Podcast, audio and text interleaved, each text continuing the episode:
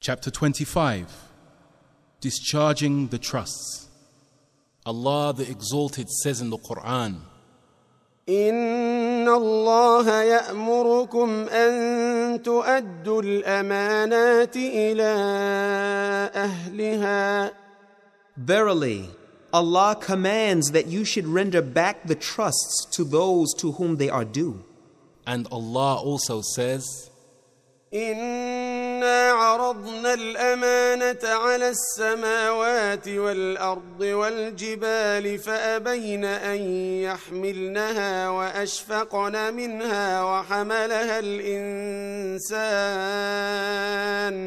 إنه كان ظلوما جهولا. Truly, we did offer the trust to the heavens and the earth. And the mountains, but they declined to bear it and were afraid of it. But man bore it.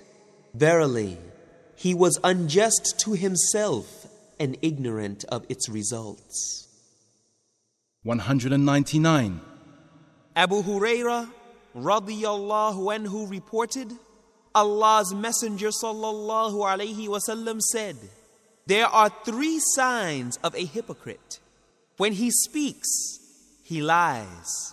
When he makes a promise, he breaks it.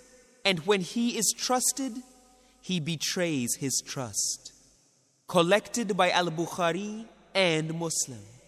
Another narration adds the words, even if he observes fasts, performs salah, and asserts that he is a Muslim.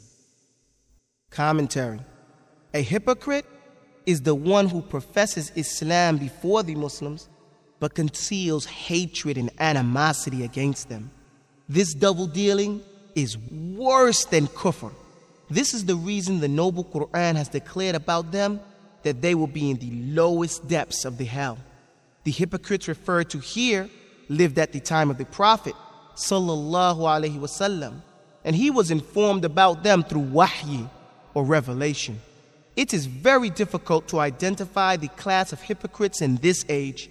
It is almost impossible to know the hypocrisy of faith. The practical hypocrisy is, however, now very common amongst the Muslims. It can be identified on the strength of the traits which have been stated in the ahadith about them. These traits are very common among many of the present day Muslims. Their conduct bears the marks of hypocrisy.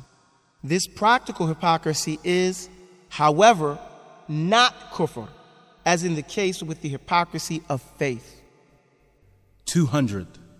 Hudayfa ibn al Yaman radiyallahu anhu reported, Allah's Messenger sallallahu alayhi wasallam foretold to us two ahadith.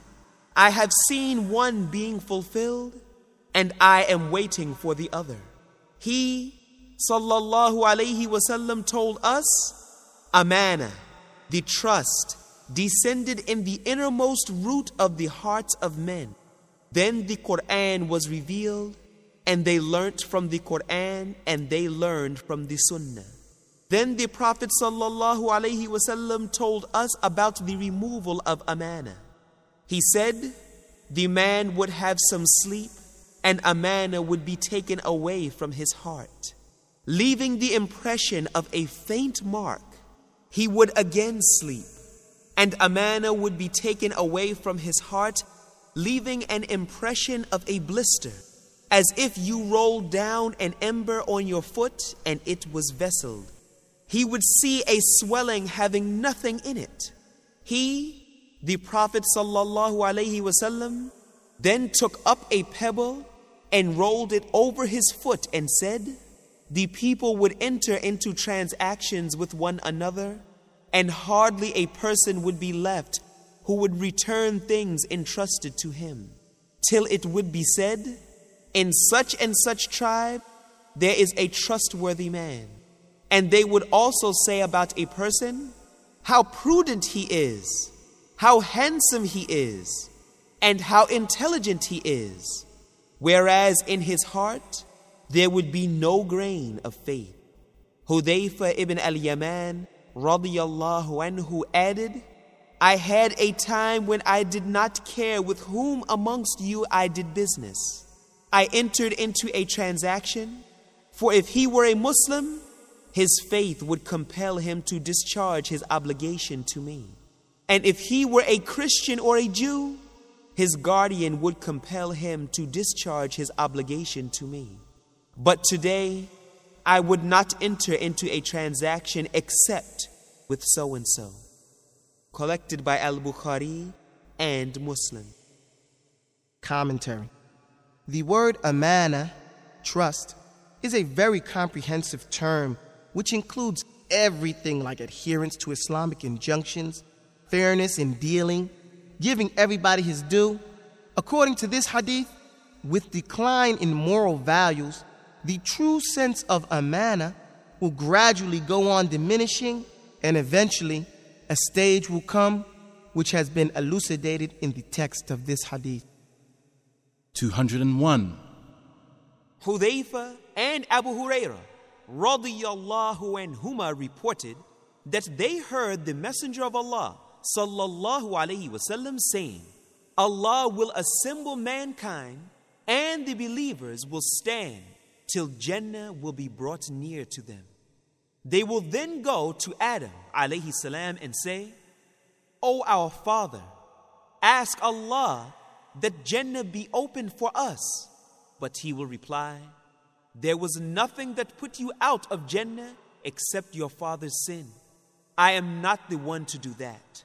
Go to my son Ibrahim, the beloved man of Allah. Then Ibrahim alayhi salam, when approached, will say, I am not the one to do that. For I was only a friend, and that is not a lofty status. But ask Musa, to whom Allah spoke. They will then go to Musa alayhi salam, but he will say, I am not the one to do that. Go to Isa, Allah's word and spirit. Isa alayhi salam will say, I am not the one to do that. So they will come to me, and I will stand and be given permission. Amana and ties of relationship will be sent forth and will stand on the sides of the Sirat, meaning the bridge set over the hellfire, right and left, and the first of you will pass like lightning. I said, meaning Abu Huraira, I ransom you with my father and mother. What is like the movement of lightning? The Messenger of Allah sallallahu alaihi wasallam replied, Have you not seen how the lightning goes and returns in the twinkling of an eye? Next, meaning another group, will pass, like the passing of the breeze. Next, like the passing of a bird. And the next, with the speed of a running man according to the quality of their deeds. During all this time, your Prophet wasallam will remain standing on the bridge saying, "O my Lord, keep them safe, keep them safe." Till men's deeds are so weak that a man comes who will be able only to crawl. On both sides of the bridge, pronged flesh hooks placed under command will be hung and will seize those about whom they receive command. Some people being lacerated and escaping, and others being thrown violently into hell. Abu Huraira added, By him in whose hand Abu Huraira's soul is, the pit of Jahannam, meaning hell, is 70 years in depth. Collected by Muslims. Commentary This hadith mentions the horrors of the day of resurrection, which are evident from the fact that even prophets will be fearful of Allah and making supplication to Him. Prophet Muhammad sallallahu alaihi wasallam alone will be requesting Allah for bestowing His mercy on humans. This hadith also describes the grace of the Prophet sallallahu alaihi wasallam, who will then intercede for all. 202. Abu Khubayb Abdullah ibn Zubayr radiyallahu anhuma reported, when Az-Zubayr got ready to fight in the battle of Al Jamal, he called me and said, My son, whoever is killed today will be either a wrongdoer or a wronged one. I expect that I shall be the wronged one today. I am much worried about my debt. Do you think that anything will be left over from our property after the payment of my debt? My son, sell our property and pay off my debt. As Zubayr then willed one third of that portion to his sons, namely Abdullah's sons. He said, One third of the one third. If any property is left after the payment of debts, one third, meaning of the one third of what is left, is to be given to your sons. Hisham, a sub narrator, added, Some of the sons of Abdullah were equal in age to the sons of Az-Zubayr, meaning Khubayb and Abbad. Abdullah had nine sons and nine daughters at that time. The narrator Abdullah added, He kept on instructing me about his debts and then said, My son, should you find yourself unable to pay any portion of my debt, then beseech my master for his help. By Allah, I did not understand what he meant and asked, Father, who is your master? He said, Allah.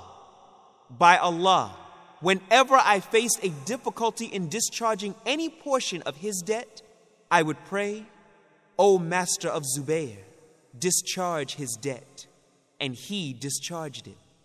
Zubayr was martyred.